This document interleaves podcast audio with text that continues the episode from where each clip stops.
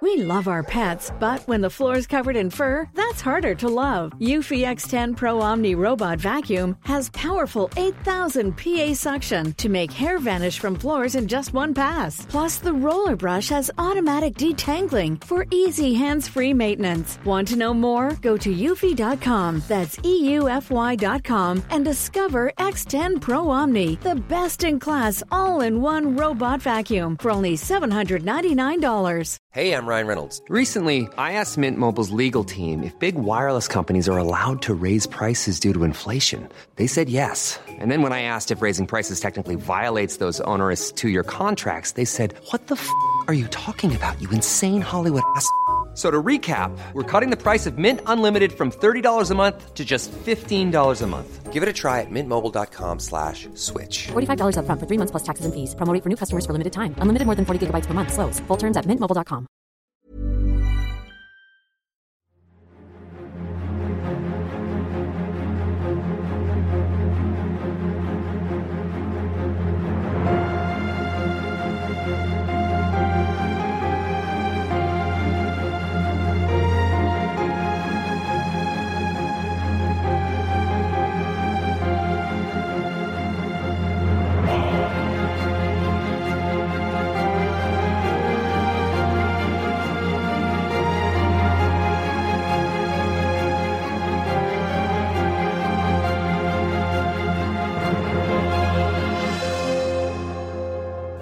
دوستان سلام. به پادکست رخ خوش اومدید. من امیر سودبخش هستم و اینجا هر بار داستان زندگی کسانی رو برای شما تعریف می‌کنم که در حوزه فعالیت خودشون بخشی از تاریخ ایران یا جهان رو رقم زدن. تو این اپیزود برای اولین بار رفتیم سراغ یه شخصیت ورزشی. رفتیم سراغ فوتبالیستی که تقریبا می‌تونم بگم همه میشناسنش. فرقی هم نمی‌کنه که فوتبالی باشید یا نه. رفتیم سراغ دیگو آرماندو مارادونا. برای تهیه این اپیزود علاوه بر تیم رخ سه نفر از دوستان دیگه هم به ما کمک کردند که واقعا ازشون ممنونم. آقای عبدالله روا مجری برنامه های ورزشی و برنامه ویدیو چک آقای رسول مجیدی مجری برنامه های ورزشی و برنامه لذت فوتبال و آقای احسان محمدی روزنامه نگاری که در بیش از 20 روزنامه سابقه فعالیت داره. دم همتون گرم. بریم سراغ اپیزود ال دیگو قسمت اول از داستان دو قسمتی زندگی دیگو آرماندو مارادونا.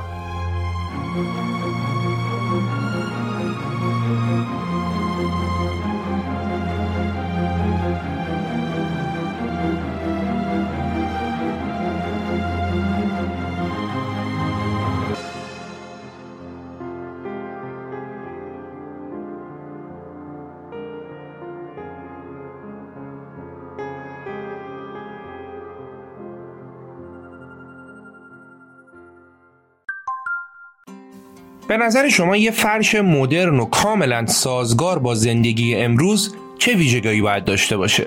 می‌خوام یه فرشی رو بهتون معرفی کنم که یه فرش عادی نیست. فرش مدما اولین فرش دو که لایه رویش جدا میشه و توی ماشین لباسشویی شسته میشه. یه محصول مدرن و فوق العاده با کیفیت که با هر چند بار شستشو هیچ تغییری توی کیفیتش اتفاق نمیافته. فرش ما از نظر زیبایی و دوام تمام خواسته هایی که از یه فرش عادی دارید رو کاملا برآورده می‌کنه. علاوه بر این مدما روی تمام سطوح ضد لغزشه و صدها طرح و نقش تو سایزهای مختلف هم داره. مدما یه تست هفت روزه رایگان هم داره که به شما این فرصت رو میده که فرش رو توی خونه خودتون تست کنید. حتی بشورید و اگه به هر دلیلی دوستش نداشتید رایگان برش گردونید. برای دیدن همه مدل های فرش مدما حتما به مدما.com سر بزنید. آدرس وبسایت و پیج اینستاگرامشون رو توی توضیحات اپیزود براتون گذاشتم. تو حومه بوینس آیرس پایتخت آرژانتین یه حلبی آبادی بود به نام محله ویا فیوریتو. یه محله شلوغ و فقیرنشین و پر از خونه هایی با سقف آهنی و آلمینیومی و با حداقل امکانات اولیه. تو یکی از همین خونه ها در تاریخ 3 اکتبر سال 1960 دیگو به دنیا آمد. یه بچه موفرفری با نمک که تمام صورتش رو مو پوشونده بود و به خاطر همینم بهش می‌گفتن پشمالو. پشمالو پنجمین بچه و اولین پسر خانواده بود و برای همینم عزیز دردونه مامانش بود. حتی با وجود اینکه بعد از دیگو مادرش دو تا پسر دیگه هم به دنیا آورد ولی دیگو براش یه چیز دیگه بود. یه بار که دان دیگو یعنی پدر دیگو سر یه موضوعی بچه رو تنبیه کرد و کتکش زد مادرش به دان دیگو گفت که اگه یه بار دیگه دست رو بچم بلند کنی دست بچه‌هامو می‌گیرم و از خونت میرم. پدر و مادر دیگو چند وقت بعد از ازدواجشون اومده بودن به فیوریتو. اون اول یه کپر اجاره کرده بودن و بعد که تازه پیشرفت کردن پدرش تونست با تورهای سیمی و فنسهای آهنی یه آلونکی برای خودشون بسازه. یکی از این خونه هایی که ما بهش میگیم خونه های حلبی آباد. خونه کوچیک این خانواده پر جمعیت سه تا اتاق بیشتر نداشت. یه دونه حال یه اتاق خواب برای همه بچه ها یه اتاق خوابم برای مامان بابا. خب وضعیت خونه هم داغون بود دیگه. به قول مارادونا وقتی بارون میومد داخل خونه بیشتر از بیرونش خیس می‌شد. بس که در و دیوار و سقف سوراخ بود. خونه های اون محل برق درست حسابی نداشت. گازکشی هم که نشده بود و علاوه بر اینا خونه ها حتی آب لوله کشی هم نداشتن. بچه ها مجبور بودن دبه های 20 لیسی آب و بردارن ببرن از تنها لوله آبی که تو خیابونشون بود آب پر کنن بیارن. دان دیگو پدر خونواده از چهار صبح پا می‌شد می‌رفت سر کار و از جنازش برمیگشت خونه. انواع اقسام کارهای مختلف کارگری هم می‌کرد که بتونه خرج این همه آدم رو در بیاره. مادرش هم سعی می‌کرد با سنار و سشایی که شوهرش در می آورد بتونه شکم بچه ها رو سیر کنه. بچههایی که تو اون محله فقیرنشین تنها تفریحشون این بود که با یه توپ درب و داغون بازی کنن. دیگو هم خب یکی از همین بچه ها بود که از موقعی که راه رفتن رو یاد گرفت عاشق توپ شد و صبح تا شب فوتبال بازی می‌کرد. دیگو وقتی سه سالش بود بهترین هدیه عمرش رو از پسرموش گرفت. یه توپ فوتبال. دیگه اون توپ شده بود کل زندگی دیگو. از صبح تا شب باهاش بازی می‌کرد و شبا هم می آورد تو رخت خوابش کنارش میخوابید. فوتبال هم که بازی می‌کرد بازیش از تمام بچه های دیگه متمایز بود. از همون بچگی استعداد مارادونا اونقدر زیاد بود که خیلی زود بین همسن و سالش معروف شد. تو زمین های خاکی حلبی آباد فیوریتو هر تیمی که دیگو رو داشت تو بازی برنده می‌شد. و سر اینکه دیگو تو کدوم تیم باشه بین بچه ها دعوا بود. دیگو وقتی هنوز نه سالش هم نشده بود به پیشنهاد یکی از دوستاش رفت به پدر مادرش اصرار کرد که بهش اجازه بدن بره تو تست باشگاه آرژانتینیوس جونیور شرکت کنه. یکی از دوستاش می‌خواست بره اونجا تست بده و به دیگو هم گفته بود که تو که بازیت از منم بهتره بیا تو هم تست بده. مطمئن باش قبول میشی. اصلا کی از تو بهتر؟ دیگو هم رفت و با اصرار زیاد مادرش اونو راضی کرد که بذاره بره تست بده. خب مادر راضی شده بود ولی مشکل این بود که دیگو پول بلیت اتوبوس نداشت که بخواد بره باشگاه و برگرده. تازه اون هیچ وقت از محله خودشون پاشو اونورتر نذاشته بود. از طرفی هم کی جرأت می‌کرد به باباش داستان رو بگه و ازش پول بخواد. خب واقعیت این بود که یکی بود که جرأت می‌کرد. مامان دیگو. مامانش رفت و به باباش ماجرا رو گفت و باباش هم دنده خدا قبول کرد که خودش دیگو رو ببره تست بده و برگرده. روز تست رسید و دیگو و باباش رفتن به سمت شهر. اونا دو ساعتی تو راه بودن و رسیدن به باشگاه. اونجا دیگو برای اولین بار یه زمین چمن درست حسابی رو از نزدیک دید. نوبت تستش که شد رفت تو زمین و خودی نشون داد و همه رو انگوش به دهان گذاشت. مربی باشگاه اولش فکر می‌کرد اون بچه نیست و یه آدم کوچولویه که خودش رو جای یه بچه جا زده. برای همینم صداش زد و گفت ببینم تو چند سالته؟ دیگو گفت هشت سالمه. مربی باورش نمی‌شد که یه بچه تو این سن بتونه اینقدر قشنگ هنرنمایی کنه. و خب معلومه که اونو تو تست قبول کرد. دیگه دیگو هر روز دو ساعت راه میومد تا باشگاه تمرین می‌کرد بازی می‌کرد و دوباره برمیگشت به فیوریتو محل زندگیشون و اونجا هم با دوستاش بازی می‌کرد. یازده سالش که شد قرار شد برای اولین بار دیگو با تیم بره به خارج از کشور. قرار شد اونا برن به تورنمنت اوروگوه دیگو هم با تیم رفت ولی ولی نتونست بازی کنه. فکر می‌کنی چرا؟ چون دیگو یادش رفته بود مدارکشو با خودش بیاره. تنها مزیت تورنمنت برای دیگو این شد که اون تونست در کنار بقیه اعضای تیم عکس یادگاری بگیره و برای اولین بار اسمش تو روزنامه چاپ بشه. تو روزنامه دربارش نوشته بودن دیگو کارادونا پسری که ویژگی های یک ستاره رو داره. کارادونا. اولین باری که اسمش تو روزنامه چاپ شد اشتباه تایپی داشت. مارادونا نوشته بودن کارادونا. چند وقت بعد انقدری که حرکات نمایشی دیگو با توپ قشنگ و خاص بود اونو به یه برنامه معروف تلویزیونی دعوت کردن و اونجا هم کلی هنرنمایی کرد. دیگه کل خانواده و کل محلشون افتخار می‌کردن که دیگو هم تونسته تو تیم آرژانتینیوس جونیور بازی کنه و هم اینکه بره به تلویزیون. حسابی تو محل معروف شده بود. خب دیگو با اون سن کمش مسلما تو تیم بزرگسالان که بازی نمی‌کرد و تو رده های پایین تر بود. ولی تو تیم بزرگسالان هم یه سمتی داشت. فکر می‌کنید سمتش چی بود؟ توپ جمع کن. اون تو بازی های خونگی تیم بزرگسالان یکی از توپ جمع های تیم بود. یه بار که آرژانتینوس جونیورز تو زمین خودش با تیم بسیار معروف بوکا جونیورز بازی داشت بین دو نیمه دیاگو رو که به عنوان توپ جمع کن کنار زمین وایساده بود فرستادم وسط زمین که بره و با حرکات نمایشیش تماشاگرها رو سرگرم کنه. اونم رفت و انقدر حرکاتش برای تماشاگرها جذاب بود که وقتی بازیکنها داشتن برمیگشتن و دیگه دیگو رو داشتن از زمین بیرون می‌کردن تماشاگرها همه داد می‌ذارن بذارید بمونه بذارید بمونه. و همین تشویق بذارید بمونه هوادارای دو تیم برای دیگو دنیای ارزش داشت. اون شب تا صبح از ذوقش نخوابید.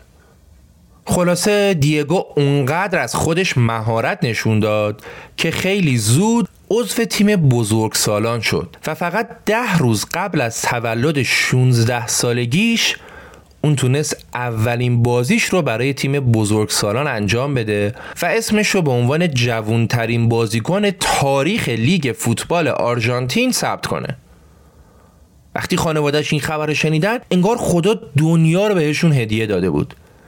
پسرموش همون که تو سه سالگی براش توپ خریده بود جوری ذوق زده شد و گریه کرد که خود دیگو انقدر ذوق نکرده بود.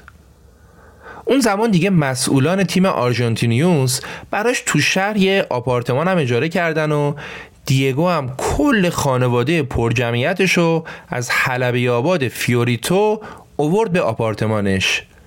و از اونجا بود که دیگو 16 ساله شد نون‌آور خانواده.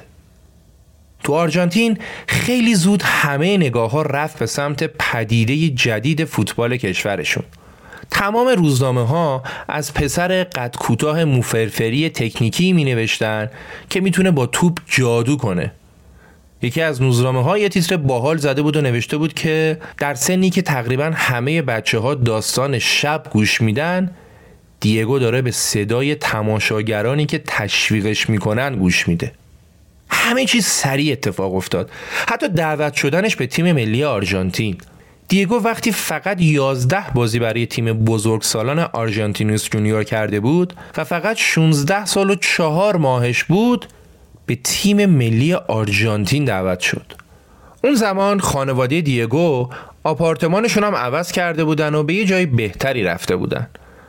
همسایه خونه جدیدشون هم یه راننده تاکسی بود که از طرفدارای دو آتیشه آرژانتینوس جونیور بود.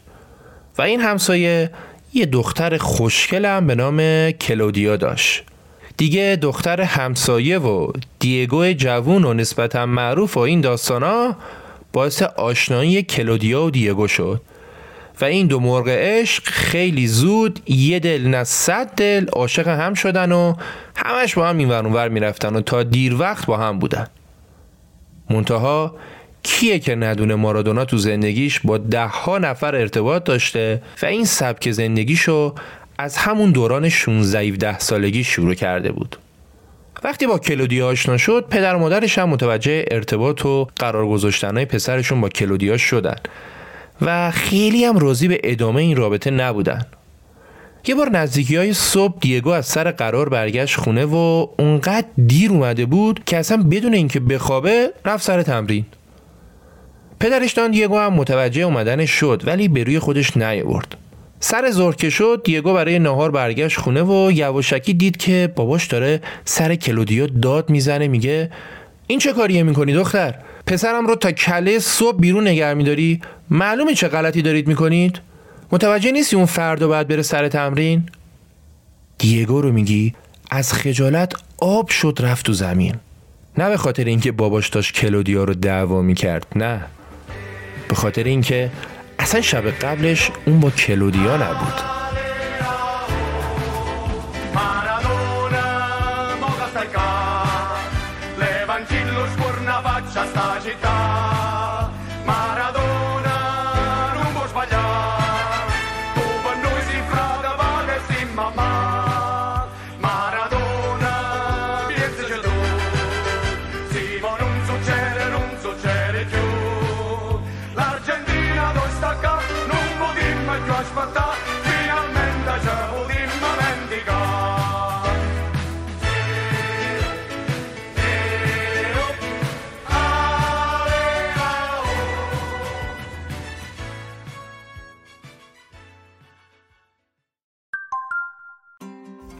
حامی این قسمت نرم افزار سیارم داناست. نرم افزار سیارم دیگه تو هر شرکتی که بیش از ده 15 تا مشتری داره لازمه کسب و کاره. دیگه دوران کاغذ و دفتر و یادداشت گذشته و امروز اگه کسب و کاری می‌خواد از رقباش جانمونه باید با یه سیارم قوی بتونه درصد بیشتری از فرصتاشو تبدیل به مشتری بکنه و سهم بیشتری از بازار رو به دست بگیره. کاری که سیارم دانا برای شما می‌کنه دقیقا همینه. منتها علاوه بر این دانا بعد از فرایند فروش برای مدیریت و نگهداری مشتریان شما هم راهکار داره. در حقیقت شما به کمک نرم افزار سیارم دانا بعد از اینکه فرصت های فروشتون رو به مشتری تبدیل کردید با امکانات و گزارشات و داشبورد هایی که دانا به شما میده می‌تونید در لحظه از وضعیت مشتریاتون مطلع بشید و برای راضی نگه داشتن اونا برنامه ریزی کنید. امتحان کردن نرم افزار دانا هم مجانیه. می‌تونید همین الان از طریق لینکی که تو توضیحات هست دوره 14 روزه رایگان این نرم افزار رو ثبت نام کنید و از تمامی امکانات این نرم افزار استفاده بکنید. برای نوروزم کلی تخفیف های تکرار نشدنی گذاشتن. نرم افزار CRM دانا جام جهانی سال 1978 مربی تیم ملی آرژانتین در کمال ناباوری دیگو مارادونای 18 ساله رو به تیم دعوت نکرد. البته آرژانتین اونقدر بازیکنهای خوب داشت که واقعا انتخاب بینشون سخت بود و دیگو هم انتخاب نهایی مربی نبود. مربی می‌گفت اون تجربه لازم رو برای حضور تو جام جهانی نداره. جام جهانی اون سال هم تو آرژانتین بود و مارادونا هم بازی فینال تو ورزشگاه بود. اما روی سکوی تماشاچیا. رقیب آرژانتین تو فینال هلند بود. هلندی که کرایوف استوره فوتبالشون به خاطر یه سری ماجراهای گروگانگیری زن و بچهش از تیم ملی خداوزی کرده بود. در نهایت هم این بازی رو آرژانتین سه یک از هلند برد و برای اولین بار قهرمان جام جهانی فوتبال شد. بعد از جام جهانی مارادونا بازیش رو تو لیگ ادامه داد و آقای گل هم شد.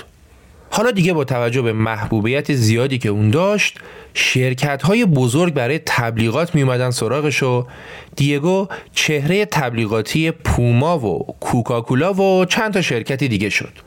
بعدش هم فرصت کرد کل خانوادهش رو ببره به سواحل اوروگوئه تا اونا برای اولین بار بتونن ساحل رو از نزدیک ببینن و چند روزی دوره هم خوش باشن.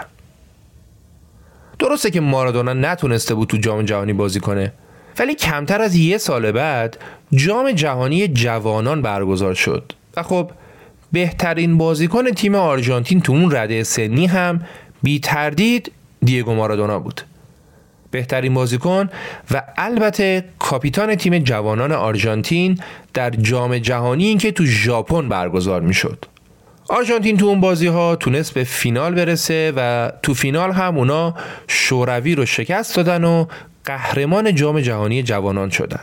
گل سوم اون بازی رو هم مارادونا از روی ضربه ایستگاهی خیلی خوشگل زد. البته این تنها گلش تو اون بازی ها نبود و تو 6 تا بازی که تو اون جام کرد مارادونا 6 تا گل هم زد و کلا سطح بازی اون یه سر و گردن از تمام بازیکنهای دیگه اون جام بالاتر بود و اونجا بود که دیگه مارادونا یه چهره جهانی شد در کنار لذت قهرمانی جهان شاید مهمترین مزیتی که این قهرمانی برای مارادونا داشت این بود که اون از سربازی معاف شد. بعد بازی ها مارادونا به عنوان نماینده بازیکنان رفت با مسئولان نظام وظیفهشون صحبت کرد و بهشون گفت ما جامو براتون آوردیم شما هم ما رو معاف کنید. و اونا هم قبول کردن و کل اعضای اون تیم قهرمان از سربازی معاف شدن. پیشرفت خیره کننده دیگو ادامه داشت و اون تو 19 سالگی صدومین گلش رو برای آرژانتینیوس زد. 100 تا گل از دیگویی که هنوز 20 سالش هم نشده بود. بعد نوبت رسید به بازی خاطر انگیزش با بوکا جونیورز. بوکا تیم مورد علاقه مارادونا بود. اون عاشق بوکا بود و تا آخر عمرش هم عاشق و طرفدار این تیم موند. اونم از اون طرفدارای دو آتیشه. ولی حالا مارادونا باید رو در روی بوکا بازی می‌کرد. قبل بازی هم دروازه‌بان بوکا کلی کری خونده بود و درباره مارادونا گفته بود که اون بازیکن بدی نیست ولی رسانه ها دیگه زیادی گندش کردن. اون چاقالو نمی‌تونه جلوی ما کاری بکنه. مارادونا هم در جوابش مصاحبه کرد و گفت که گاتی اسم دروازه‌بان گاتی بود. گفت گاتی قبلا دروازه‌بان خوبی بوده. ولی الان دیگه نیست و اون همش گلای احمقانه می‌خوره. خلاصه با کلی جار و جنجال بازی شروع شد و خب بوکا هم که همیشه تیم قوی و قدرتمندی بوده و البته هنوزم هست. و طرفدارش هم که دیگه نگو. اونا تو هر بازی استادیوم رو میذاشتن رو سرشون. بازی شروع شد و مارادونا زهرش رو به گاتی ریخت و یه گل بهش زد. بعد برای اینکه تاثیر زهرش بیشتر بشه دومی رو زد. بعد برای اینکه دیگه بکشدش سومی رو زد. و دیگه به جنازش هم رحم نکرد و چهارمی هم زد. مارادونا تو اون بازی چهار تا گل به بوکا زد. چهار تا گل به تیمی که عاشقش بود. گاتی دروازه‌بان بوکا هم تفلک بعد این بازی دیگه هیچ وقت اون گاتی سابق نشد. این دوره بهترین دوره حضور مارادونا در آرژانتینیوس بود. مارادونا در مجموع تو پنج سالی که تو آرژانتینیوس جونیور بازی کرد 167 تا بازی کرد و 115 تا گل زد و بعد از آرژانتینیوس جونیور رفت. حالا فکر می‌کنید مقصد بعدی مارادونا تو 20 سالگی چه تیمی بوده باشه خوبه؟ بوکا جونیورز همون تیمی که چهار تا بهشون زد. همون تیمی که مارادونا عاشقش بود. همونطور که تعریف کردیم اولین باری که مارادونا تو ورزشگاه تشویق شد زمانی بود که به عنوان توپ جمع کن اومد تو زمین و طرفدارای بوکا هم داد می‌زدن بذارید بمونه بذارید بمونه. دومین باری که طرفدارای بوکا مارادونا رو تشویق کردنم همون بازی بود که مارادونا چهار تا گل بهشون زد و اونا ایستاده مارادونا رو تشویق کردن. طرفداران بوکا می‌دونستن که مارادونا یکی مثل خودشونه عاشق بوکا. و اونا آرزو می‌کردن که اونو داشته باشن. البته دیگو تو دو سه سال قبل از تیمای اروپایی و مخصوصا از لیگ انگلیس پیشنهاد داشت. ولی حکومت دیکتاتوری آرژانتین اجازه نداده بود که اون به خارج از کشور بره. حتی یه بار مارادونا تهدید کرد که اگه نذارید برم از فوتبال خدافزی می‌کنم. ولی بازم دولت نذاش بره و اروپا رفتنش رو به تعویق انداخت. و این داستان یه توفیق اجباری برای مارادونا شد که بتونه بره به تیم مورد علاقش تیم محبوب کارگران و فقرای آرژانتین تیم بوکا جونیورز. حالا داستان انتقال مارادونا به بوکا هم خیلی جالبه. اون زمان تیمی که سخت دنبال مارادونا بود اصلا بوکا نبود رقیبش ریور پلاته بود. مسئولان ریور یه پیشنهاد چشمگیری داده بودن. باشگاه هم موافقت کرده بود و فقط مونده بود رضایت خود دیگو. از اون طرف اوضاع مالی بوکا هم اصلا خوب نبود و قدرت رقابت با ریور پلاته رو سر خرید مارادونا نداشت. ماجرای پیشنهاد ریور پلاته که به روزنامه ها کشیده شد یه بار یه خبرنگار معروفی از مارادونا پرسید که درسته که کارت داره با ریور تموم میشه و می‌خوای بری به اون تیم؟ مارادونا هم جواب داد نه. من با ریور امضا نمی کنم چون بوکا با هم تماس گرفته و احتمالا میرم اونجا. مسئولان بوکا که خبر رو شنیدن در به در دنبال کسی میگشتن که از طرف اونا به مارادونا تماس گرفته. و خب واقعیت این بود که هیچکس با مارادونا تماس نگرفته بود و اون علکی به خبرنگارو گفته بود. ولی با این حقه مارادونا مسئولان بوکا دیگه بخوای نخوای اومده بودن وسط بازی و پشمندش هم فشار تماشاگرا که الا و بلا حالا که مارادونا خودش هم می‌خواد نباید بذارید اون بره به تیم رقیب. و باید هر جوری هست بخریدش. و بوکا هم به هر بدبختی بود با قیمت پایینتر مارادونا رو خرید. ولی برای تهیه پولش اونا مجبور شدن چهار پنج تا از بازیکناشون هم بفروشن. با انتقال به بوکا مارادونا زندگیش از این رو به اون رو شد. قبلش هم اون معروف بود ولی پوشیدن پیراهن بوکا معروفیت اون رو چند برابر کرد. دیگه یه رستوران هم که می‌رفت دو هزار نفر دورش جمع می شدن تا فقط یه امضا ازش بگیرن. حالا دیگه مارادونا یه خونه بزرگ و یه مرسدس بنز داشت و همه چیز براش عوض شده بود. وقتی برای اولین بار رفت سر تمرین بوکا از اینکه غیر مستقیم باعث شده بود چند نفر از این تیم جدا بشن احساس خجالت می‌کرد. ولی به حال اون دیگه اومده بود و با تیم تمرین کرد. بازی ها شروع شد و بعد چند بازی نوبت رسید به بازی سوپر کلاسیکوی آرژانتین. دیدار حساس و حیثیتی بین بوکا جونیورز و ریور پلاته. دو تا رقیب همیشگی که معمولا بازیاشون مهمترین بازی فصل می‌شد. مارادونا تو اولین سوپر کلاسیکوش گل زد و تیمش هم تونست برنده بازی باشه. خودش می‌گفت اون روز رو رو ابرها بودم. خوشحال ترین آدمی روی زمین بودم. تونسته بودم جواب محبت هوادارا رو بدم. ولی اوضاع خیلی هم گل و بلبل نبود. تو طول اون فصل نتایج برای بوکا خیلی خوب پیش نرفت و اونا توی مقطعی چهار تا بازی رو پشت سر هم مساوی کردن و از کورس قهرمانی دور شدن. همون موقع بود که دیگو برای اولین بار با دار و دسته بارابراوا آشنا شد. بارابراوا هوادارای سازمان یافته بوکا بودن که قدرت دستشون بود و خیلی هم احساب نداشتن. یه روز نزدیک کم خودشون رو رسوندن به بازیکنها و یکی از بازیکنایی که تو چند تا بازی قبلی خوب بازی نمی‌کرد رو حسابی گوشمالی دادن و به بقیه هم گفتن که خوب گوشاتون رو باز کنید. اگه این فصل قهرمان نشید خشم ما غیر قابل کنترل میشه. حواستون رو جمع کنید. از میون بازیکنها مارادونا صدای اعتراضش بلند شد و گفت که یعنی چی؟ یعنی قهرمان نشید می‌خواید ما رو بکشید؟ اونا هم گفتن ببین ما با تو کاری نداریم. تو معلومه چقدر بو کار رو دوست داری. ولی با یه سری دیگه چرا؟ مارادونا هم شروع کرد باشون به جر و بس و خلاصه جو متشنج شد. این اولین باری بود که مارادونا تو دوران بازیش با این تیپ هوادارا روبرو می‌شد و باشون سرشاخ می‌شد. بعد این داستانم هم بازیاش کلی کیف کرده بودن که بالاخره یکی پیدا شده بود که جورت کنه جلوی این لاتولوتا در بیاد. دیگه از اون به بعد محبوبیت مارادونا بین همتیمیاش هم بیشتر شد. اونا تو ادامه فصل خیلی از بازیاشون رو بردن. ولی تعیین تیم قهرمان کشیده شد به بازی آخر. تو بازی آخر بوکا با یه تصاوی هم قهرمان می‌شد. ولی اونا یکیش عقب افتادن. تو ادامه بازی یه پنالتی برای بوکا گرفته شد و مارادونا رفت پشت توپ. رفت که بره پنالتی رو بزنه. یه پنالتی حساس که قهرمانی بوکا رو تعیین می‌کرد.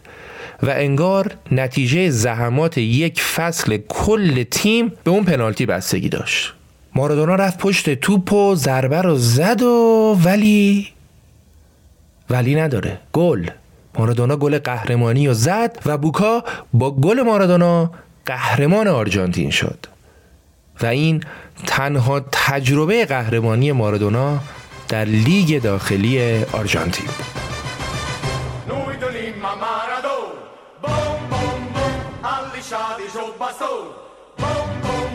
Voglio cantare carecca lega, tira la bomba, tira la bomba. Sto squadrone è troppo forte, più nessuno può fermare. Arone a Fiorentina, mamma fatta una mappina, a San Via Juventus, pure allora moramma tutto musse, vendere il ravattone, c'è paro con buone, per l'uscio sta a guardando, come la sei guaiato, o studetta una musa.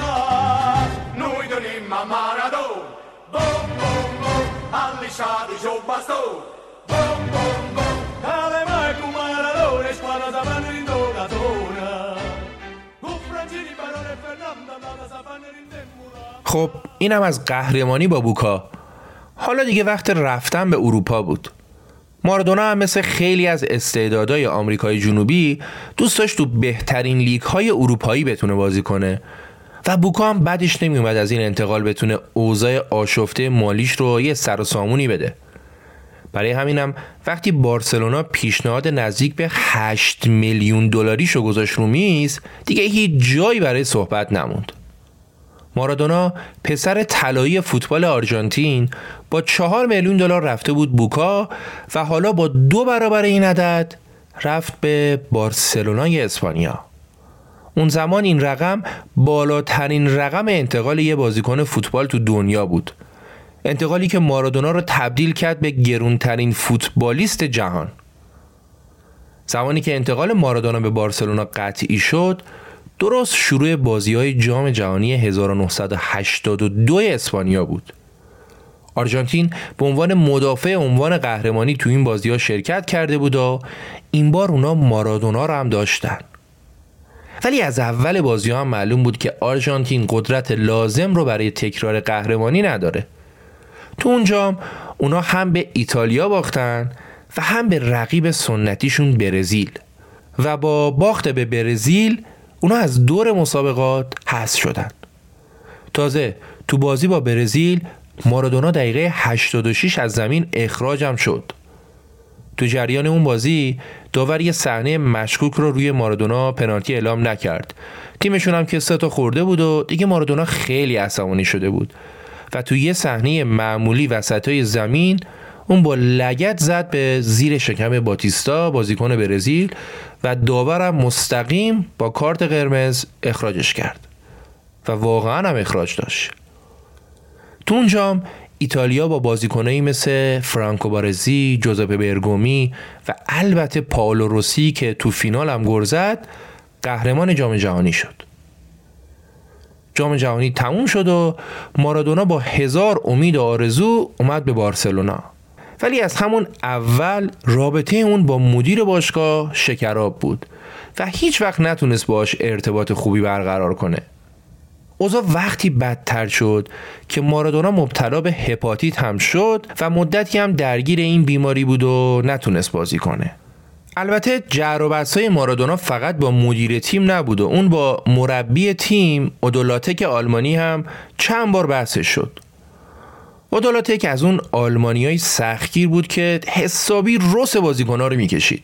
اون به پاهای بازیکن‌ها وزنهای 8 کیلویی میبست و مجبورشون می‌کرد طول زمین فوتبال رو با این وزنها بدوان یه بار مارادونا قاطی کرد وزنها رو پرت کرد و به مربیش گفت مستر چرا خودت نمی این وزن رو امتحان کنی تا ببینی بدنت چه فشاری رو باید تحمل کنه؟ یه بار دیگه هم مربی قانون گذاشته بود که بازیکنها باید هشت صبح بیدار شن برن پیاده روی. مارادونا هم بعد چند روز گرفت خوابید و گفت من دیگه هشت صبح پیاده روی بیا نیستم. هرچی اومدم بالا سرش صدای زدن اون گفت آقا نمیام زور که نیست نمیام.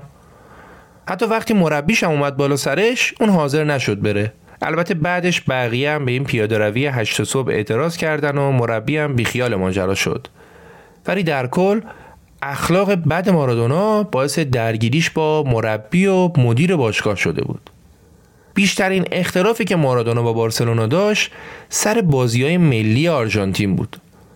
بارسلونا اجازه نمی‌داد برای همه بازی ها مارادونا به آرژانتین بره و مارادونا هم از این موضوع خیلی ناراحت بود. کار به جایی رسید که یه بار مارادونا برای گرفتن پاسپورتش پشت رفت باشگاه. ولی رئیس باشگاه حاضر نشد ببینتش. مارادونا هم وایساد وسط تالار افتخارات باشگاه بارسلونا و گفت پنج دقیقه وای میستم پاسپورت هم دادید دادید. اگه نه دونه دونه این جامایی که اینجا می‌بینم و میشکنم هر چقدر سعی می‌کردن آرومش کنن نمی‌تونستن. دیوونه شده بود.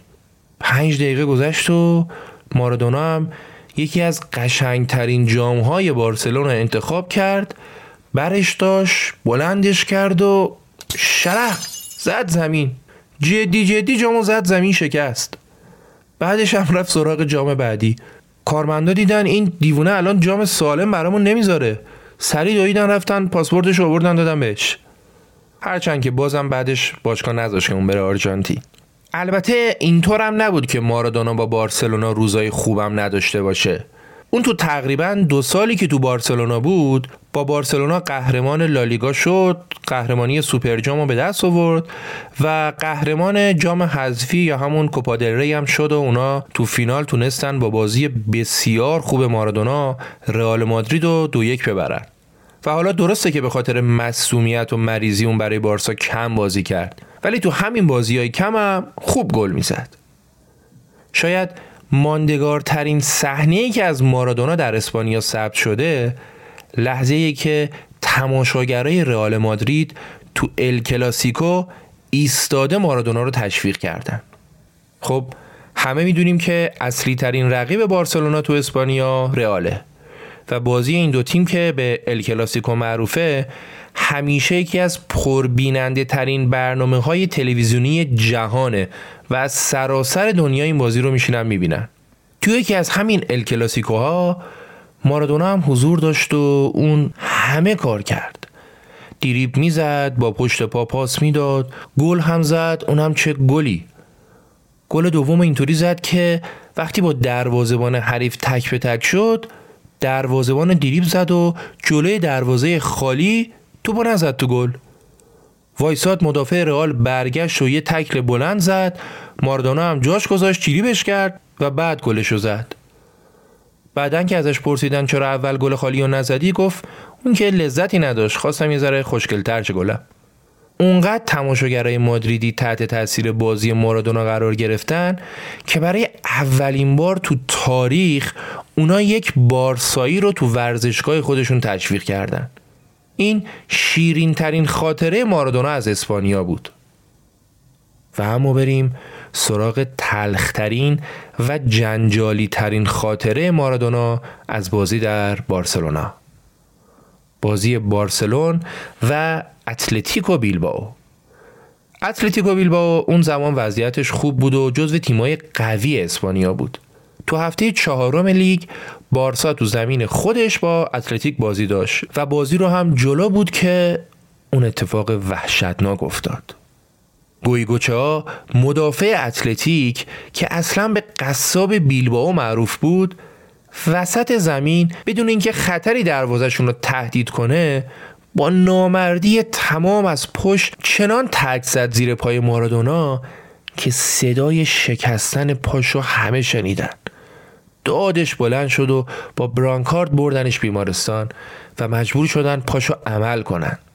خیلی نامردی زد پاشو. قشنگ اومد که فقط پا رو بزنه و بعدم زد. جوری که حتی ممکن بود مارادونا دیگه نتونه فوتبال بازی کنه.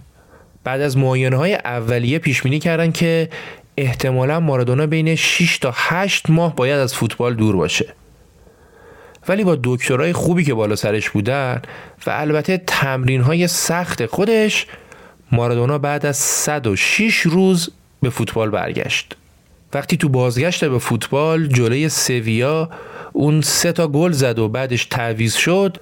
تماشاگرا استادیوم گذاشته بودن رو سرشون. جوری تشویقش می‌کردن که صداشون تا چند کیلومتر اونورتر هم شنیده می‌شد. چند وقت گذشت و تو فینال جام حذوی یا همون کوپا ری بارسلون دوباره خورد به اتلتیک بیلباو بازی که قرار بود آخرین بازی مارادونا در بارسلونا باشه. اتلتیک بیلباو همون تیمی بود که مارادونا رو 106 روز از فوتبال محروم کرده بود. بازی هم بازی فینال. پادشاه اسپانیا آماده بود ورزشگاه و همه چی برای یه فینال جذاب آماده بود. این بازی رو اتلتیک یکیش از بارسلون برد. ولی ولی اگه شما بازی رو ببینید می‌بینید که از اول مسابقه تماشاگرها دارن شعارهای نجات پرستانه میدن و پدر نیمه سرخپوست مارادونا رو مسخره می‌کنن. بعدم تو کل بازی بازیکناشون از هر فرصتی استفاده می‌کردن و مارادونا رو می‌زدن و قشنگ می‌رفتن رو اعصابش. نزدیکای آخر بازی هم یه پنالتی مسلم رو داور روی مارادونا نمی‌گیره و همه این اتفاقات و اتفاقای بازی قبل دست به دست هم داد تا اینکه بعد از سوت پایان وقتی که یکی از بازیکنهای اتلتیک به مارادونا نزدیک شد و براش کری خون مارادونا هم دیگه از کوره در رفت و افتاد به جون بازیکنهای اتلتیک. بزن بزنی شد مارادونا جوری با زانو زد تو صورت دروازه‌بان حریف که بنده خدا احتمالا باید بعدش دو تا جراحی زیبایی کرده باشه تا بتونه برگرده به حالت پیشفرض. حسابی قاطی کرده بود. اونا بزن این بزن. با اون قد کوچیکش میپرید هوا لگت می‌زد تو سر و صورت بازیکنا و اونا هم خب به تب می‌زدن. و دیگه زمین شده بود رینگ خونین. حالا ملت تو تلویزیون و پادشاه هم تو استادیوم دارن این بزن بزن و زنده می‌بینن. درگیری ها باعث شد تماشاچی هم شروع کنن به پرتاب بطری و هر چیزی که دم دستشون بود به طرف ها مربی ها و حتی عکاسای کنار زمین. در مجموع اتفاقات آخر بازی باعث زخمی شدن 60 نفر شد. بعد از فینال دیگه بارسلونا برای مارادونا جای موندن نبود. اون با تمام وجودش می‌خواست هر چه زودتر از اسپانیا بره. ولی نمی‌دونست کجا. فقط می‌دونست که دیگه نمی‌خواد تو بارسلون بمونه. اون دو تا جام و تشویق در ورزشگاه رئال مادرید رو که بذاریم کنار سوقات مارادونا از بازی در بارسلونا اینا بود. اختلاف و مربی و مدیر مسئولیت درگیری هپاتیت و دوری از فوتبال. ولی خب دور گردون گرد و روزی بر مراد ما نگشت دائما یکسان نباشد حال دوران غم مخور Si yo fuera Maradona, viviría como él. Si yo fuera Maradona, frente a cualquier portería. Si yo fuera Maradona, nunca me equivocaría. Si yo. La vida es una tómbola de noche y de día. La vida es una tómbola, y arriba y arriba. La vida es una tómbola, de noche y de día. La vida es una tómbola, y arriba y arriba. Si yo fuera Maradona,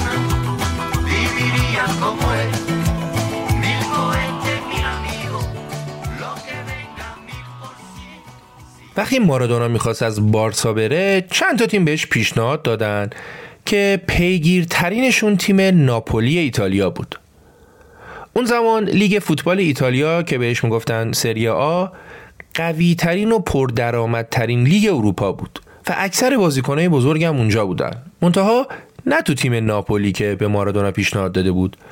بازیکنهای بزرگ بیشتر تو یوونتوس و اینتر میلان و آسه میلان و چند تا تیم دیگه بودن که هیچ کدوم از این تیم‌ها برای خرید مارادونا پا پیش نذاشته بودن.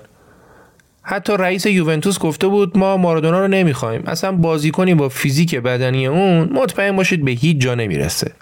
حالا اینو ولش کنید بریم سراغ ناپولی. تو لیگ ایتالیا ناپولی یه تیم خیلی خیلی معمولی تو جنوب ایتالیا بود. تیمی که قبل از اینکه مارادونا بخواد بره اونجا تو سه فصل آخر فقط برای اینکه سقوط نکنه جنگیده بود. و آخرین فصل هم فقط با اختلاف یه امتیاز تونسته بود تو لیگ بمونه و شانس آورده بود سقوط نکرده بود. اینقدر داغون. اون زمان تمام تیم‌های مطرح و قوی تو شمال ایتالیا بودن. و هیچ تیمی از جنوب ایتالیا نتونسته بود قهرمان سری آ بشه. ناپولی هم مثل بیشتر تیمای جنوب یه تیم ضعیف بود و شهر ناپل که تیم ناپولی برای اون شهره یه شهری بود که بیش از هر چیزی اون شهر رو به گروه های مافیاییش میشناختن. به باندهای قدرتمند مافیا که برای خودشون بروبیایی داشتن. مخصوصا باند مافیایی معروفی به نام کامورا. این باند برای خودش تو نابل حکومت می‌کرد. تمام مغازه های شهر هر هفته باید به کامورا باج می‌دادن. قشنگ خیلی شیک و مجلسی یکی از نماینده های کامورا می‌رفت تو مغازه می‌گفت اومدم پول این هفته رو بگیرم. صاحب مغازه هم پولش رو می‌داد که از شهرش خلاص شه. اگر هم مقاومت می‌کرد یا مغازش آتیش می‌زدن یا خودشو. ولی وقتی پول می‌داد دیگه کامورا ازش محافظت می‌کرد و کسی کاری به کارش نداشت. به این باجی که می‌گرفتن می‌گفتن پیزو. و درآمد کامورا از جمع این پیزوها به علاوه قاچاق مواد و اسلحه و هزار تا کسافتکاری دیگه بود. درآمدی که تخمین زده می‌شد برابر باشه با 7 درصد درآمد سالیانه کل کشور. و خب این درآمد زیاد باعث شده بود که اونا برای تثبیت جایگاهشون دست به هر کاری بزنن. حتی کشتن آدم ها ده ها نفر به دست اعضای این گروه به قتل می رسیدن و دولت هم زورش بهشون نمی رسید بس که هم زیاد بودن و هم قدرت داشتن. البته اینکه داریم میگیم بودن و داشتن معنیش نیست که الان دیگه نیستن و قدرت ندارن. الان هم هستن منتها نه دیگه مثل سابق نه دیگه مثل زمانی که مارادونا می‌خواست بره ناپل. و البته مارادونا هم اصلا از جزئیات ماجرا خبر نداشت. و واقعیت اینه که اون رفت ناپل چون بهترین پیشنهاد رو ناپولی به بارسلون داده بود و بقیه پیشنهاد جدی نداشتن. حتی تو کنفرانس مطبوعاتی ازش پرسیدن که آیا اون کامورا رو می‌شناسه و آیا کامورا تو اومدنش و تو تأمین هزینه خریدش نقشی داشته یا نه. ولی رئیس باشگاه ازش مارادونا جواب بده و میکروفون رو گرفت و با داد و بیداد خبرنگارا رو از کنفرانس انداخت بیرون. خب عجیبم بود دیگه. فقیرترین شهر ایتالیا گرونترین بازیکن دنیا رو خریده بود. هرچند که مسئولین ناپولی بهش قول یه خونه بزرگ و یه فراری رو داده بودن ولی در نهایت بهش یه آپارتمان با یه فیات دادن. ولی در صورت اونا پول خیلی زیادی رو برای انتقال خرج کرده بودن. حالا گروه های مافیایی و کامورا رو که بذاریم کنار چیزی که تو ایتالیا و تو ناپل بیش از هر چیز دیگه مهم بوده و مردم بهش توجه می‌کنن مسابقات فوتباله. فوتبال تو بعضی از کشورها مثل آرژانتین، برزیل، انگلیس، ایتالیا و خیلی از کشورهای دیگه فقط یه ورزش نیست. تو این کشورها فوتبال به جون مردم وصله. و رقابت ها متاسفانه فراتر از رقابت های ورزشیه. زمین فوتبال جایی برای تصفیه حساب های قبلی برای شعارهای نجات پرستانه برای بزن بزن گروه های افراطی و برای تخریب و تمسخر تیم حریف و مردمان شهر تیم حریف. احتمالا اونایی که فوتبالی هستن با واژه تیفوسیا آشنا هستن. تو ایران و خیلی جای دیگه به طرفدارای دو آتیشه یه تیم میگن تیفوسیا که این اصطلاح کلا از ایتالیا اومده. حالا تو ایتالیا یه سری گروه های طرفداری افراطی تر از تیفوسیا هم هستن که بهشون میگن اولترا. بعد تازه هر تیم چند تا از این گروه های اولترا داره؟ اینا عین قوانین جنگل. اول بین خودشون کلی جنگ و دعوا دارن که معلوم شه کدومشون نقش اول رو داره و رئیس و صاحب جایگاه های ویژه تماشاگرا کیه. بعدش هم دعوای اصلیشون با اولتراهای تیمای رقیبه. همدیگر رو می‌زنن لط و پار می‌کنن و پلی و بازی جوان مردانه و فرهنگ تماشاگرا اینا همش تو حرفه. پشت پرده تو خیابون این گروه ها شاخ به شاخ ما هم مسابقه میدن. حتی بین خودشون تو بعضی از کشورها مثل انگلیس اصلا لیگ دارن. لیگشون اینجوریه که مثلا فرض می‌کنیم امشب بازی تماشاگرای افراطی لیورپول و منچستر یونایتده. بعد چی کار می‌کنن؟ مثلا پنج نفر از اون تیم پنج نفر از این تیم میریزن رو سر هم به قصد کش همدیگه رو انقدر می‌زنن تا یکیشون برنده شه و سه امتیاز بازی رو بگیره. این لیگشونه. حالا همچین آدمای افسار گسیخته ای معلومه که تو تیمم قدرت دارن و خیلی موقع مثلا نمی‌ذارن باشگاه فلان بازیکن رو بخره یا فلانی رو بفروشه. سکوها مال اوناست و اونا مشخص می‌کنن چه کسی باید تشویق شه کی باید فوش بخوره. فقط یه مثال بزنم دیگه تا تهش رو خودتون بخونید. سال 2007 تیم های سینا و جنوا تو زمین جنوا با هم بازی داشتن. و اگه جنوا میباخ سقوط می‌کرد. تو اون بازی جنوا چهار تا گل خورد. و وقتی گل چهارم خورد اولتراهای جنوا بازی رو به هم زدن و فوش و فضاحتی بود که به بازیکن‌ها می‌دادن. اونقدر جو متشنج شد که داور بازی رو متوقف کرد. اولترا نمیذاشتن بازی دوباره به جریان بیفته. می‌گفتن بازیکنها لیاقت پوشیدن لباس تیمو ندارن و باید لباس تیمو در بیارن و با لباس دوم بازی کنن. هر چقدر مسئولین تیم رفتن سمتشون گفتن آقا تو رو خدا بیخیال ولی اونا راضی نشدن. آخر سرم بازیکنها مجبور شدن لباساشون رو در آوردن اینقدر عجیب. حالا همه اینا رو داشته باشید. به جز اینا تو ایتالیا طرفدارای افراطی شمال ایتالیا مردمان جنوب این کشور رو اصلا ایتالیایی نمی‌دونستن. وقتی ناپولی می‌رفت شمال که با یکی از تیمای شمال مثل یوونتوس و میلان بازی کنه طرفدارای تیمای شمالی یه پرچم بزرگ می آوردن تو استادیوم که روش نوشته بود به ایتالیا خوش آمدید. یعنی شما تازه از روستای خودتون در اومدید و وارد ایتالیا شدید. یعنی شمال فقط ایتالیاه پول و قدرت و قهرمانی هم که در بس در خدمت تیمای شمال بود. و درسته که اونا خودشون هم با هم رقابت داشتن. ولی جام های قهرمانی همونجا بین خودشون میموند و تیمای جنوب هیچ سهمی از لذت قهرمانی نداشتن. و باید همیشه وای میستادن جشن قهرمانی شمالیا رو نگاه می‌کردن و حسرت میخوردن. ولی با همه این تفاسیر چیزی از عشق و علاقه ناپلی ها به فوتبال و به تیم شهرشون کم نمی‌شد. توضیحات کم طولانی شد ولی برای اینکه اتفاقات بعدی رو بهتر درک کنید گفتنشون واجب بود. خب برگردیم به مارادونا. تو همچین جوی مارادونا که نزده میرقصید و سرش هم درد می‌کرد رفت به شهر ناپل و تیم ناپولی و مردم شهر هم چه کردن براش؟ استقبالی ازش کردن که تو تاریخ شهر از هیچ کسی همچین استقبالی نکرده بودن. بیش از 75 هزار نفر برای مراسم معارفش اومدن استادیوم.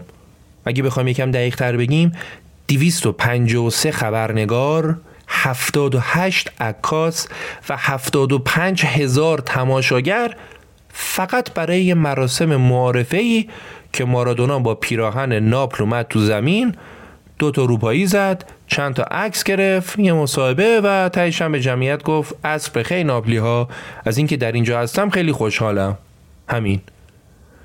برای همچین مراسمی 75 هزار نفر اومده بودن استادیوم و شهر رو ریخته بودن به هم. مبلغ قرارداد 10 میلیون دلاری مارادونا اونو برای دومین بار به گرونترین بازیکن دنیا تبدیل کرد.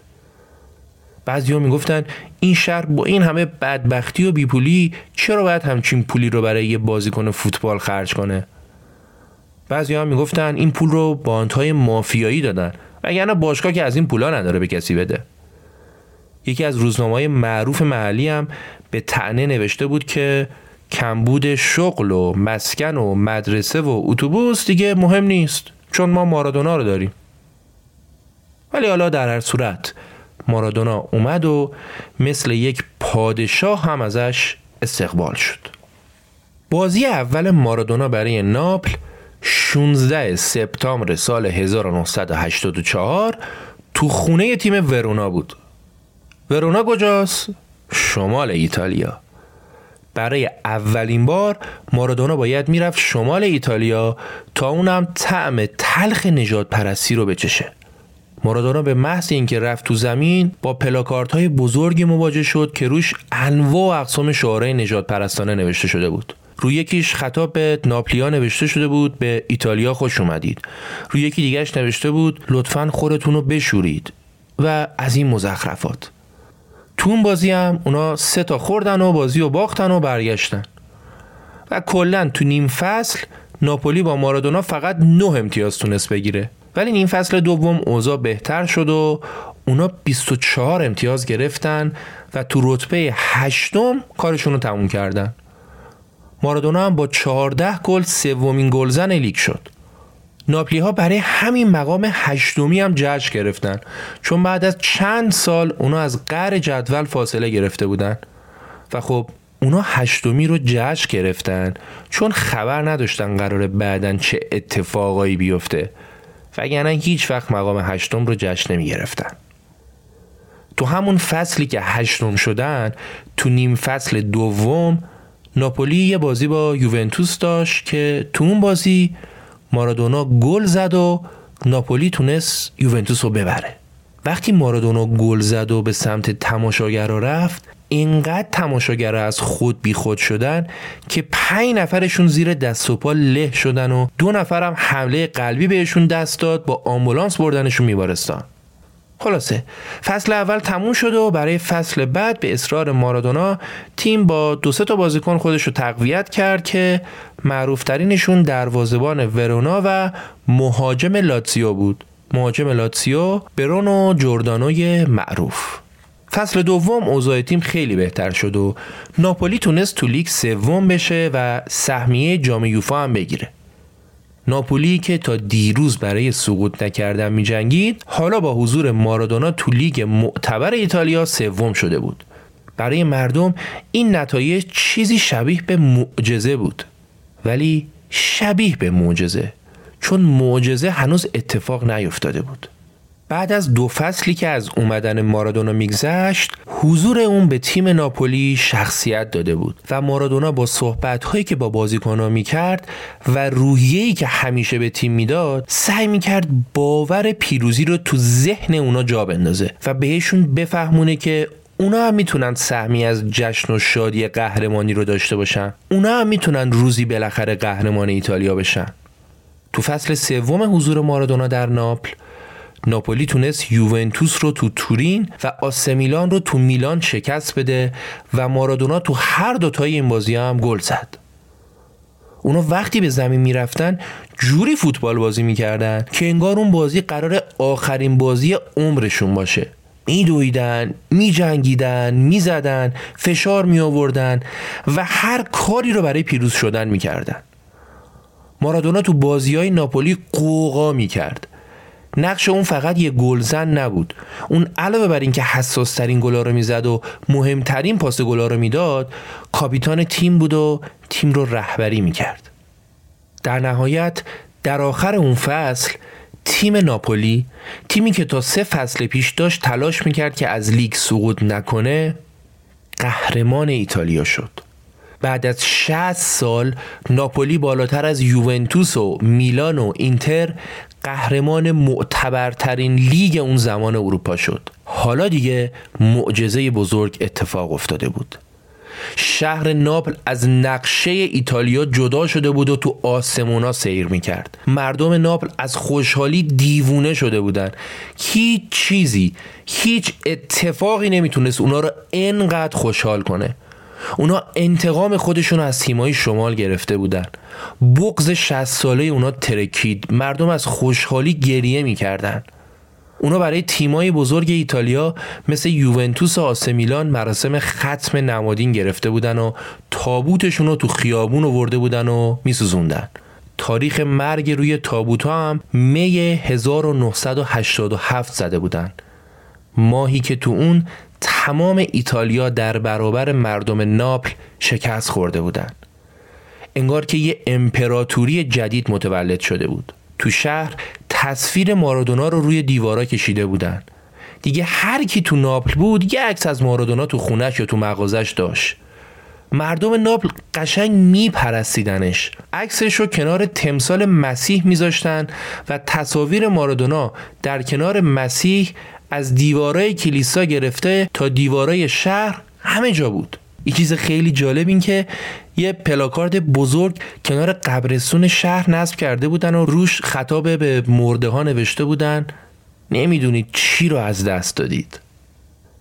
بعد از سالها تحقیر و سرکوفت و تمسخر حالا دیگه تمام تیما باید به ناپولی و مردم ناپل احترام میذاشتن. اونا دیگه قهرمان ایتالیا بودن و این قهرمانیشونو بیش از هر چیز و هر کس دیگه ای بدون هیچ تردیدی مدیون یک نفر بودن. دیگو آرماندو مارادونا.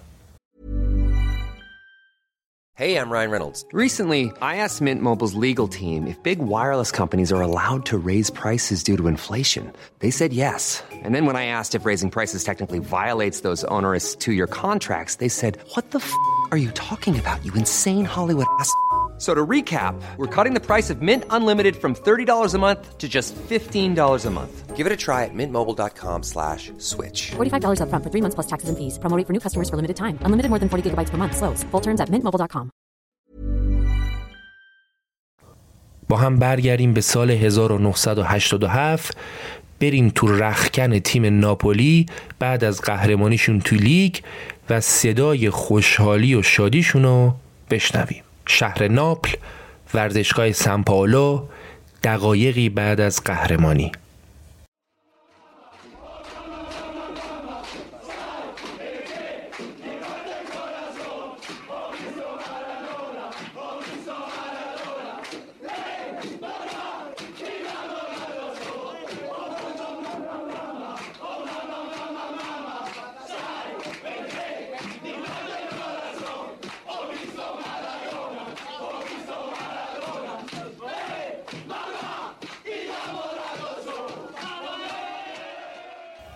قبل از شروع فصلی که تو اون مارادونا با ناپولی قهرمان ایتالیا شد بازی های جام جهانی 1986 برگزار شد. یعنی اول جام جهانی برگزار شد بعد لیگ شروع شد و آخر لیگ هم ناپولی قهرمان شد. ولی ما چون تو دل لیگ ایتالیا بودیم اول داستان لیگ رو توضیح دادیم و حالا میریم سراغ جام جهانی 1986 جام جهانی که تا ابد داستانش بر صفحه تاریخ فوتبال و شاید هم تاریخ دنیا باقی موند و تا دنیا دنیاست راجع به اون جام صحبت میشه. اون زمان مارادونا سه سال بود که تو تیم ملی بازی نکرده بود و مربی آرژانتین آقای کارلوس بیلاردو ترجیح می‌داد که از بازیکنهای شاغل تو لیگ آرژانتین استفاده کنه و نزدیکی های جام جهانی مارادونا و بقیه لژیونرها رو اضافه کرد. این آقای کارلوس بیلاردو یه کار عجیبی هم کرد. اون اومد بازوبند کاپیتانی رو از دانیل پاسارلا کاپیتان تیم ملی که از سال 1978 کاپیتان بود گرفت داد به مارادونای 24 ساله. خب کیه که بازوبند کاپیتانی رو دوست نداشته باشه؟ ولی خب همین داستان اختلاف و دو دستگی زیادی تو تیم به وجود آورد. یه بارم تو رخکن تیم مارادونا با پاسارلا درگیر شد و پاسارلا بهش گفت تو روزایی که دیر میای تمرین میرید مواد می‌زنی و بچه های دیگر هم با خودت می‌بری. مارادونا هم قاطی کرد و هر چیزی که از رابطه پاسارلا با زن یکی از بازیکنان می‌دونست رو تو رخکن گفت. حالا شما جو رخکن رو تصور کن. کلا قبل از شروع جام وضعیت تیم ملی آرژانتین اصلا خوب نبود و حتی اونا به زور تونسته بودن سهمیه جام جهانی رو بگیرن. توی یکی از بازی های مقدماتی جام جهانی بازی با تیم ونزوئلا وقتی تیم آرژانتین تو فرودگاه ونزوئلا پیاده شد جمعیت زیادی اومدن سمت بازیکنها و خب به خصوص مارادونا. کنترل جمعیت از دست نیروهای امنیتی خارج شد و وسط اون شیر تو شیر یکی از هوادارای ونزوئلا خودش رو رسون به مارادونا و با تمام قدرتش لگت زد به زانوش. جوری که مارادونا دیگه نتونست راه بره. زیر بغلش رو گرفتن و بلندش کردن و بردنش هتل. جالبه بدونید مصومیتی که این اتفاق مسخره برای مارادونا به وجود آورد هیچ وقت کامل خوب نشد و تا آخر عمر مارادونا زانوش به خاطر این اتفاق مشکل داشت. حالا درسته که وضعیت آرژانتین خوب نبود ولی آرژانتین همیشه آرژانتینه. مخصوصا سال 1986 که اونا بهترین بازیکن جهان رو تو تیم خودشون داشتن. بازی ها شروع شد و تو همون بازی اول مارادونا سه تا پاس گل داد و اونا سه یک کره جنوبی رو بردن. تو این بازی کره ها 11 بار مارادونا رو زدن. بعد از بازی مارادونا مسابقه کرد و کلی اعتراض که فیفا چرا مراقب بازیکنها نیست؟ چرا قوانین اجازه میده هر بلایی بخوان سر بازیکنها بیارن؟ تازه مارادونا به ساعت بازی ها که دوازده ظهر و سه بعد از ظهر بود هم اعتراض می‌کرد و گفت که آقا مگه ما آدم نیستیم؟ چرا برای دو تا قرارداد اسپانسری بیشتر ما رو مجبور می‌کنید دوازده ظهر بازی کنیم؟ خب جام جهانی تو مکزیک برگزار می‌شد و برای اینکه تو اروپا بتونن ساعت مناسبی بازی ها رو ببینن بازی ها رو ظهر برگزار می‌کردن.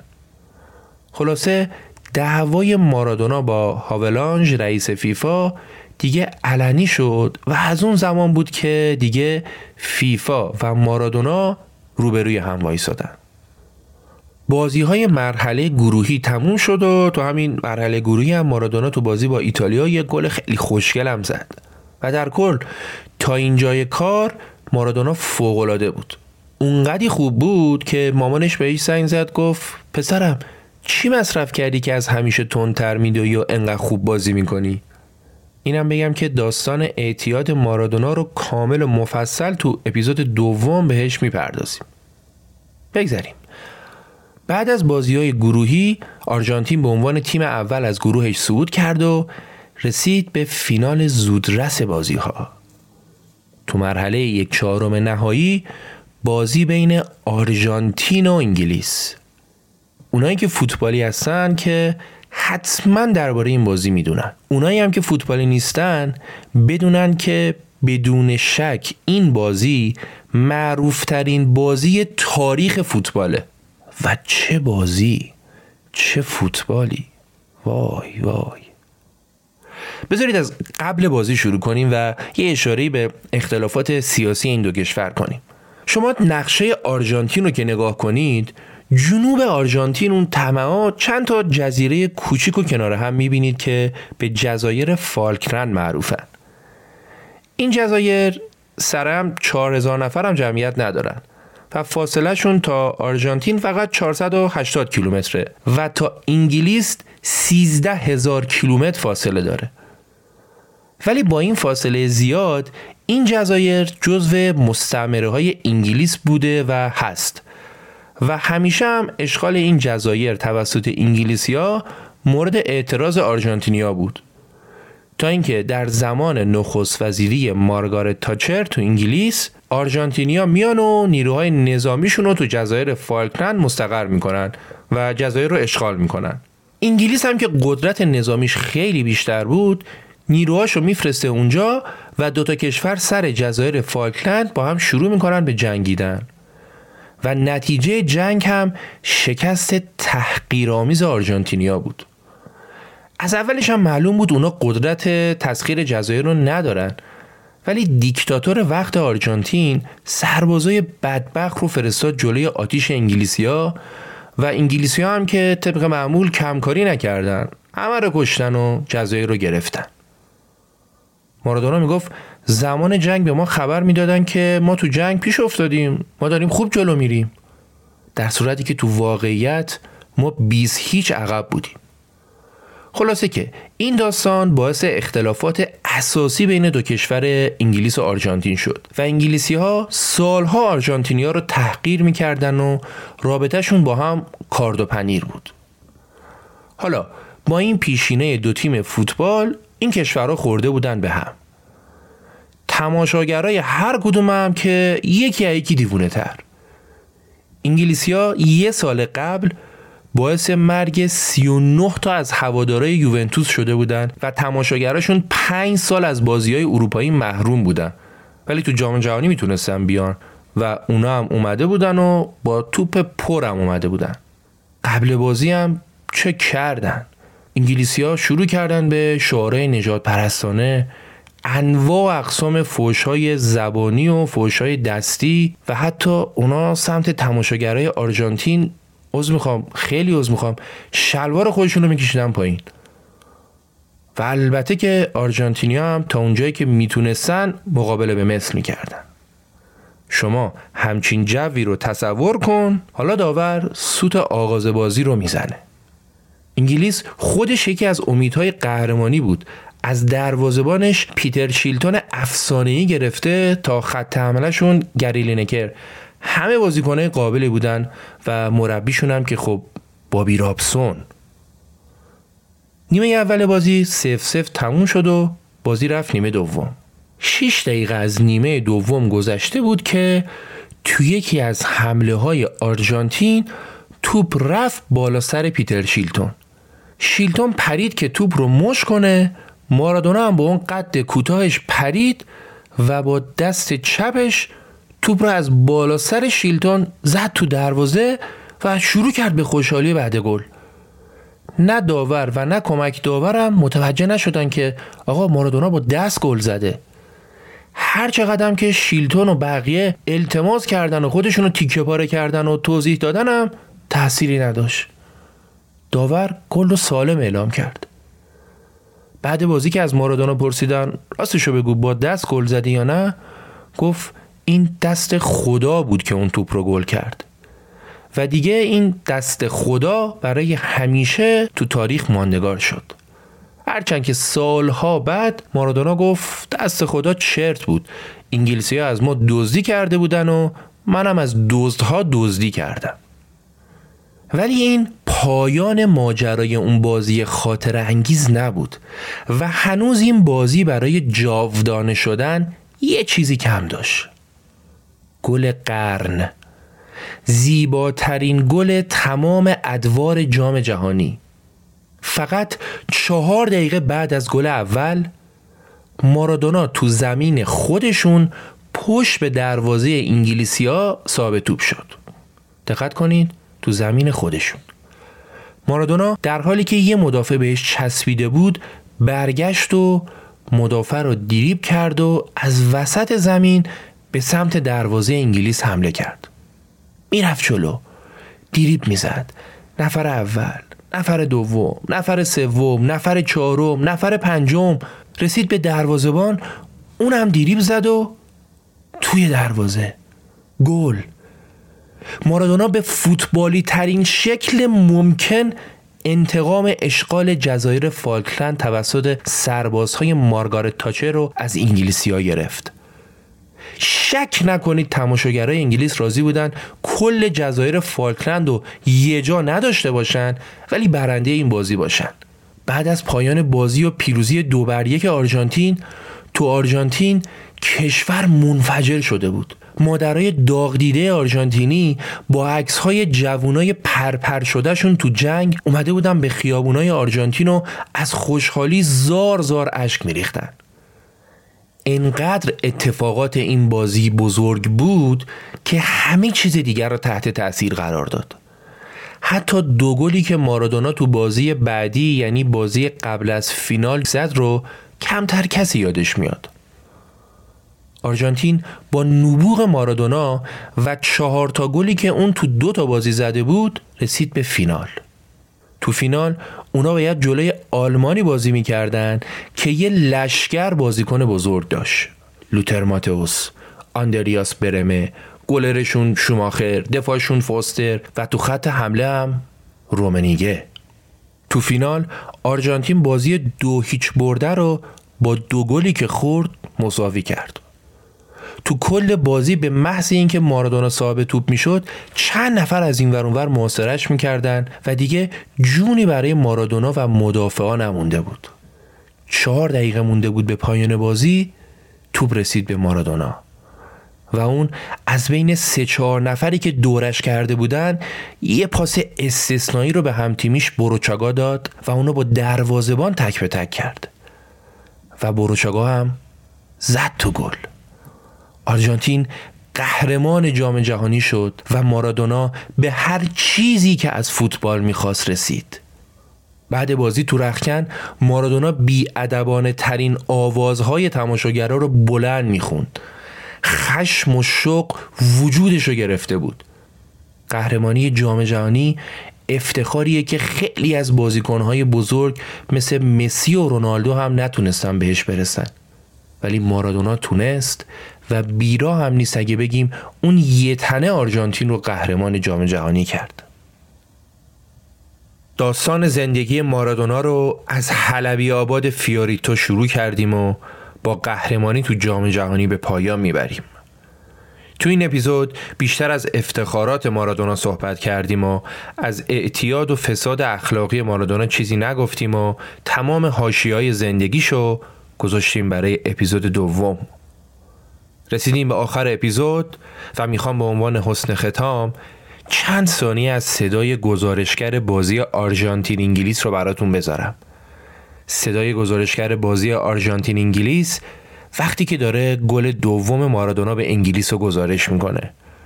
همون گلی که مارادونا کل کشور انگلیس رو دیریب کرده و زد تو گل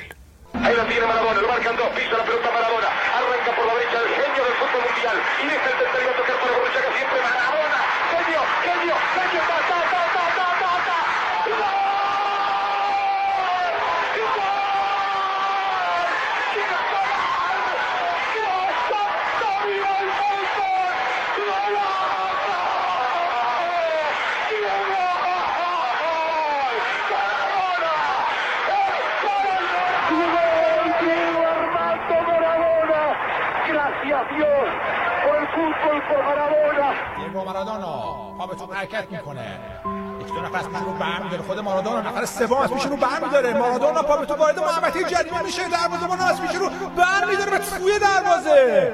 چه گلی زد دیگو مارادونا. یه گل استثنایی. اشک آدمو در میاره. فوق العاده است مارادونا.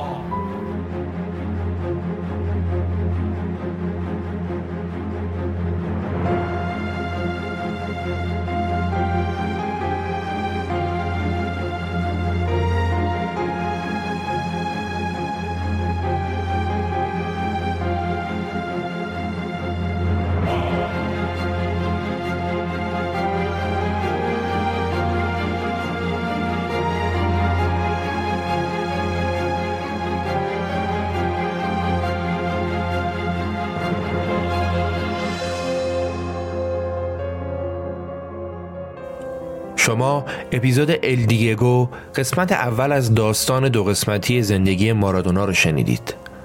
ممنون از حامیان این اپیزود و سپاس بیکران از تمام حمایت های مادی و معنوی شما عزیزان که قطعا صاحب اصلی پادکست رخ شما شنونده هاش هستید. به امید دیدار امیر سودبخش اسفند 1400